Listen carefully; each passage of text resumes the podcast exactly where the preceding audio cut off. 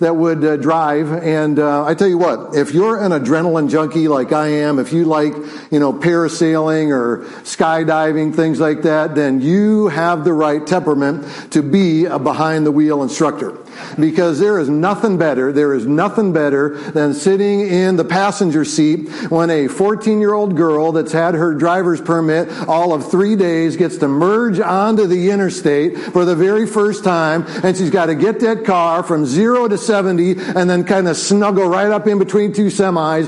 That is a lot of fun. I tell you what, that is a lot of fun. And you know, I behind the wheel there, uh, sitting in the passenger seat, I have a brake. I have a brake over here on my side, and I would not do the job if I did not have the brake because, uh, well, I wouldn't be here anymore if I didn't have the brake. The brake is literally, I don't know how many times you guys have been in a life or death situation, but the brake has literally saved my life a number of times.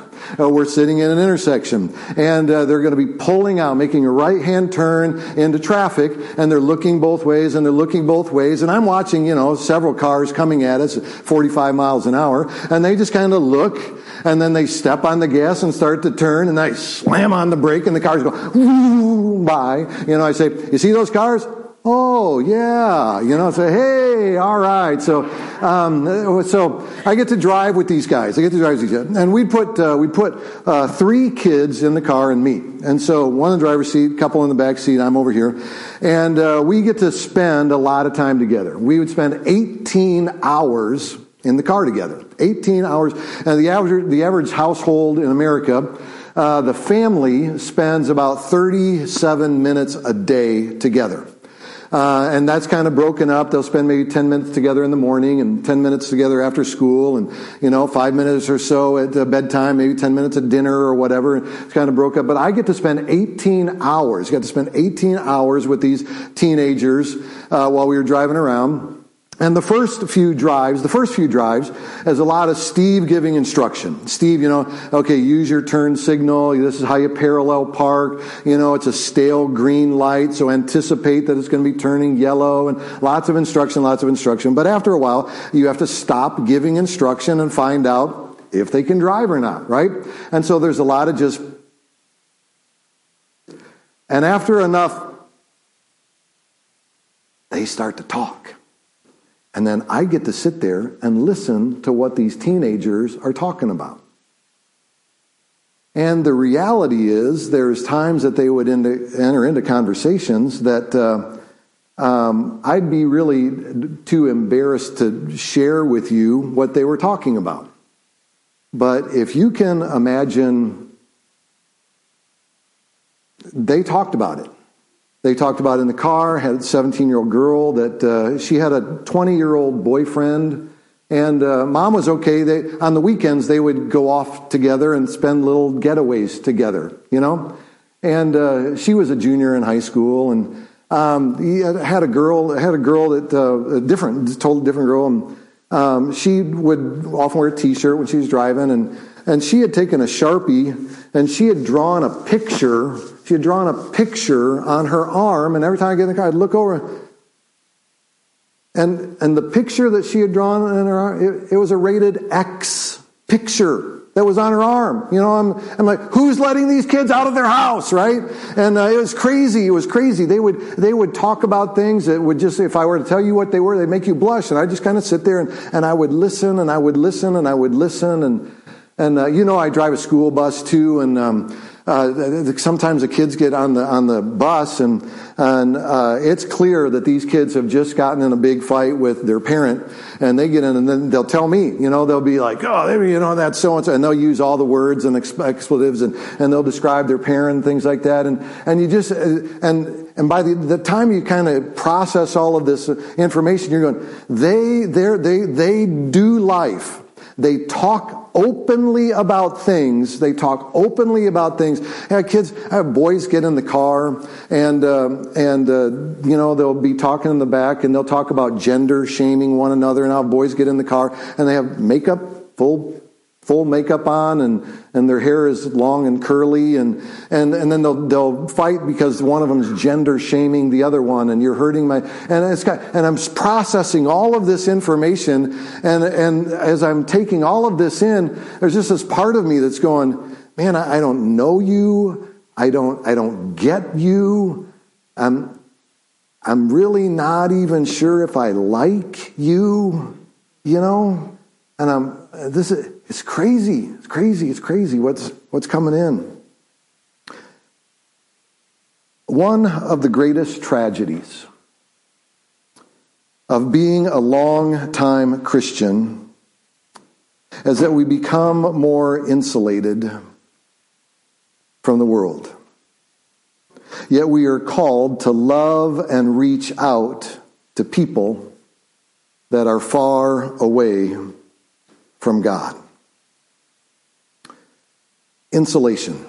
You got that wire that runs through there, and then there's that rubber com- composite material that is, that is around that wire. And, and you know there's electricity inside that wire, and that insulation is there so that, you know, you, you don't get shocked, you don't get touched. It's there to protect uh, the inner part from the, from the outer part. And sometimes the longer you're a Christian, the thicker that insulation gets. And there's this part that I know what I'm supposed to do, but I don't want to get anywhere near that that is out there because it might zap me.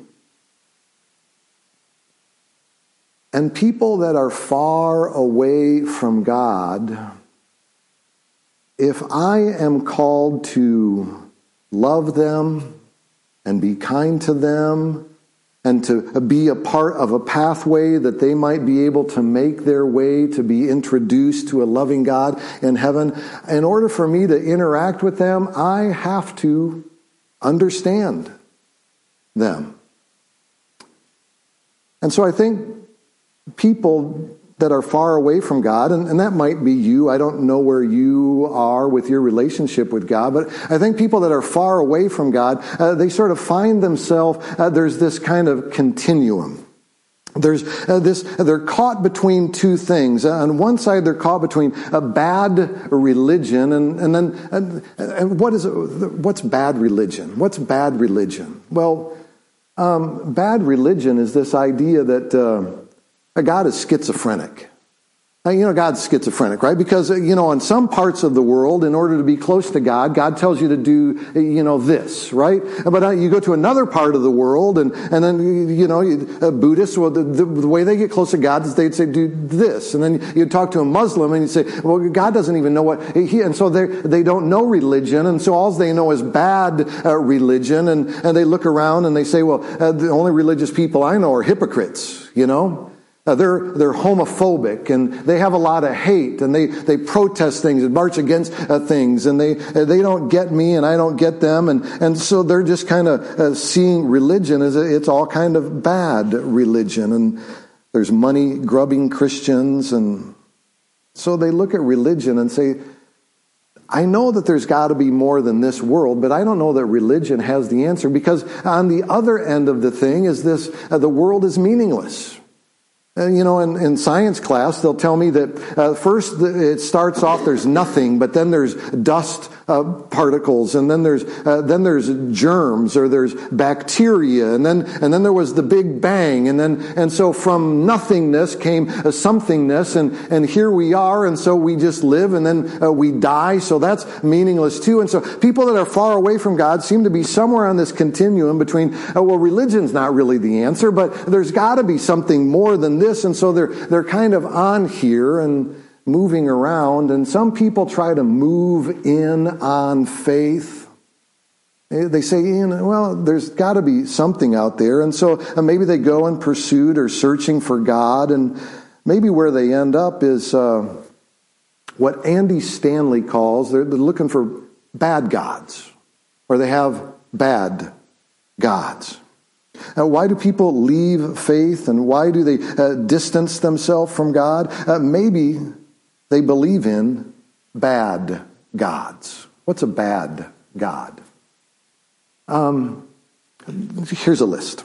You can see it there in your bulletin. You can fill that out. And um, One of the one of the bad gods Andy Stanley talks about is he calls it guardrail God. Guardrail God. They believe in guardrail God. And so uh, you're going down, uh, uh, you know, you, you, ever been to like the Grand Canyon or some scenic thing there? And you know, they put up the guardrail. You know, why do they put up the guardrail? Because uh, they think that we're not bright enough to not step over the cliff, right? And that probably uh, somebody has stepped over the cliff. Therefore, there is a guardrail, right? It's kind of um, they're there to protect people. They're there, so they put up the guardrail. Or and when you're driving across the, you know, the Mississippi Bridge, there, there's a big concrete median in between uh, the opposing traffic there. It's so that you don't go over into their lane and they don't go over into your lane. And so these guardrails are there so you don't go off track. And some people believe that guardrail God is this God that won't let anything bad happen to you. You're moving through life, and as long as God is kind of for you and with you, He'll always put up a guardrail so that you don't ever venture into anything that is bad or anything uh, that is wrong in your life. And then when they do end up in a bad place in their life, God must not be real because the guardrails that He put up for me don't work. But God never said, I'm guardrail God. In fact, in the book of John, chapter 16, verse 33, it was Jesus that said, In this world, you will have trouble. You will have trouble. You're going to go off track. You're going to be in a place that's very uncomfortable and very difficult. He says, But I'll be with you. I'll be with you. That's what the, Bible, the God of the Bible says. And so some people kind of put their faith in a, in a guardrail God and then they go over the guardrail and that doesn't work anymore. And so maybe they'll move on or maybe another kind of God that uh, they put their faith in is on demand God on demand God. He responds to a logical request. Well, God, you know that I need a job. I need employment. The particular job that I'm in right now, it doesn't uh, meet all of the needs. This particular job over here would be better for my family. And so, God, uh, you know, I present my request to you. And uh, on demand, God, I go up, I sort of put the, uh, the quarter in the slot, and I pull the thing, and, and God's going to deliver to me what I, I need to have the job. I, uh, there's a, somebody that I know or love needs to be healed from something, or you need to be protected from something. The people in your work environment are mobbing you and that's uncomfortable and so you go to God or you want something, you need God to fix something. And so you go to God desperately, you go to God wanting Him to fix it because you know that uh, you've been living your life one way, but God's got all of the answers. So you, so you run to God and on demand God says, here's my request, now fix it. And then He doesn't fix it. And so you blame God. It's a bad God. There's also warm, fuzzy God emotional presence in your life, kind of a spiritual high. You remember when you first fell in love and you were Twitter pated and your, your blood boiled and you could hardly think about anything except uh, those more romantic feelings and it was all uh, giggles and, and smiles and you couldn't wait to see them and spend time with them. The first time you touched their hand, it's like, wow, and it's overwhelming. And, and you think that the relationship that you have with God is going to be like that. And because you remember you went to Bible camp once. And when you were at Bible camp, man, by the end of the week, you were on fire for God and there was nothing better than God. And all you wanted to do is live for God. And then because of the law of diminishing returns and because of synergism, those things just kind of fade away. And here's a fun fact. You are least aware of things that are most constant. You are least aware of things that are most constant. What is the temperature of the room? Hmm, guess I really never thought about it. I have news for you. You are in America.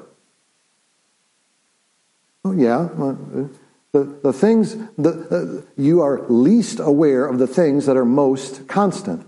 Uh, some of you are students. Mm-hmm. Yeah. Some of you are retired. Mm-hmm. Yeah. You are least aware of the things that are most constant. God loves you constantly, never ending, always. We don't always have warm fuzzies.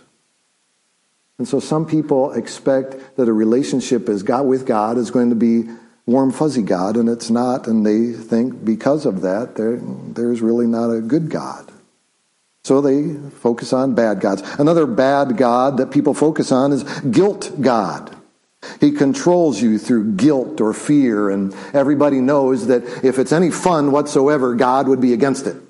You can't have any fun. God's going to shove that one down and put that one away, and it's guilt God. So you just kind of, you know, make sure you're all buttoned up and moving forward and staying straight, and you know, don't don't smile or you know, don't even let them know you're smiling at that joke that they told that's inappropriate because it's not funny, even though it's hilarious. I'm not going to laugh at that because, uh, right? Uh, because guilt God, guilt God, guilt God, and you, some of you were raised in a home that was like that, right?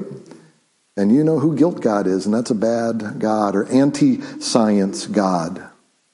You expect me to believe that there really was a flood and God just told one little family to get on a boat with all of the animals and he flooded the entire world? And you expect me to believe that there's no evidence of that whatsoever until you begin to talk to some doctors and some archaeologists and some uh, what are the people soil people? What that's not archaeologists. Who are the soil people? I can't lose it and geologists, geologists, geologists. You talk to geologists uh, around the world, and they'll tell you, you know what? There's actually quite a bit of evidence that's out there. And So it's anti-science God. You, you don't really believe that the earth is just 5,000 years old. Everybody knows that uh, the universe is billions and billions and billions of years old. And everybody knows that there's actually not just a universe, but it's the multiverse and that there are multiple billions of universes and over enough time and enough space and enough uh, cosmic uh, collisions and all of the life is clearly an accident and it, it came about. You're just, uh, God is anti-science and you can't believe in science and God. All Christians are anti science and anti science God. After all, you Christians, as soon as uh, there's a pandemic or as soon as your kid gets sick, what do you do? You run to the doctor and you want them to fix you. So you run to science when it's convenient uh, for you, but uh, you know that there's a lot of evidence. A lot of evidence. A lot of evidence that the things that are in and of this world are intricate and detailed, and the odds of them being an accident are greater than the odds of them being created by a loving God. Well, so who is God? Who is the good God of the Bible that I, as a Christian, am supposed to uh, sort of help somebody that is far away from God and some parent that might let their child uh, go out of the house in just ways that I, I just don't understand. And so, who is this God that God wants me to introduce to people that are far away from God? And God, we learn about Him in the Bible. And First John chapter 4 Verse 8 tells us that God is love. Corinthians tells us that love is patient and love is kind. So the God of the Bible is patient and he is kind. That's who God is. The Bible teaches us in John 4:24 that God is spirit. And what does that mean? He will confront us through the spirit. He will comfort us through the Spirit. And most importantly, the Spirit is truth. He is a kind, patient God that always does what is true. There is truth in God through the Spirit of God. And the Bible also describes God in Matthew 6 26 as the Father. What is a father? A father is a guide, a father is a teacher. And so, what is the role of a Christian? The role of a Christian is to introduce people into a God that is patient and kind, that has only truth and wants to be a guide in your life that would lead you back to Him in every area of your life. So, as a Christian, when I encounter someone, whether it be in a, a, behind as a behind the wheel instructor or as a street smarts car or the neighbor kids that are down the street and they're yelling and screaming or, or whether it's a person that I encounter at work or the person I encounter in the grocery store, as a Christian, When I encounter someone, I should add value to that person. What does add value mean? It means helping them be closer to a patient, true guide for their life. Help them to get to know God and His Son, Jesus Christ. Ask yourself this question Are they better because they spent time with me? My role is not to judge them. My role is to be a communicator of what God is like for them. Are they better because they spent time with me? Are they closer to God because they spent time with me? Instead of me looking at them through a thick layer of insulation and going, uh, I want them to be looking back at me saying, hey. Make sense? To use a football analogy. The goal of a football team is to advance the ball down the field. To advance the ball down the field. You want to be picking up a few yards every play so that you can advance the ball down the field. Now, do you get a touchdown every time you get the ball? No. Sometimes you fumble the ball. But the goal is every time you get the ball to move the ball a little bit farther down. And the goal is that you would score touchdowns, that you'd get across the goal line. You keep advancing the ball across the goal or towards the goal. Keep advancing the ball.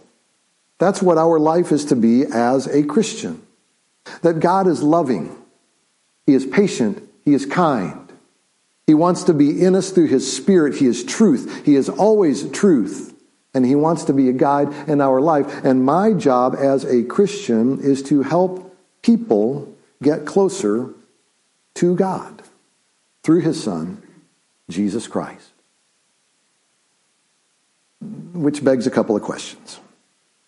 Question number one If you are a Christian,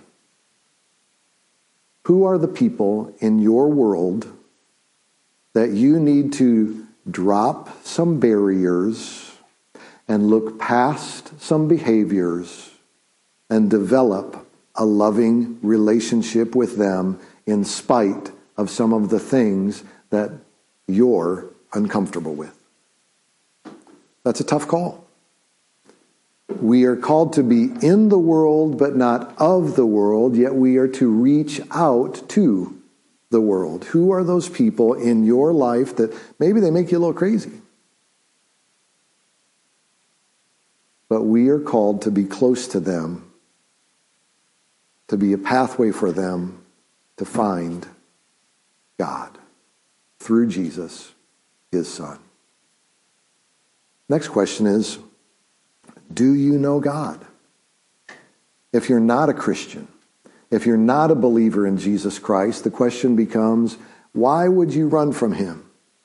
Why would you want to move away from a God that loves you, who is patient with you and kind and has truth, all truth, and wants to guide you in your life? He loves you so much that according to John 3:16, he sent his one and only son and whoever believes in him and accepts him of, and, and the work that he did on the cross, paid the price for our sins, doesn't have to worry anymore about this life because now he has a Savior that is within him and he only gets to look forward to the next life that will be perfect. Do you know Jesus Christ as your Lord and your Savior?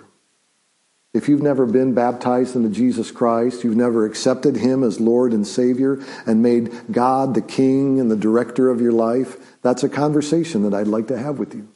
Anytime, anywhere. We can do it right after service or call me anytime and we can talk about what it is to place your faith into Jesus Christ. Know this God loves you and He is always good. Let's pray. Father, thank you for the opportunity to draw near to you, to know that you care about us. Father, help us to let go of all of those things that we let get in the way. Help us to draw near to you. We ask it in Jesus' name, and amen.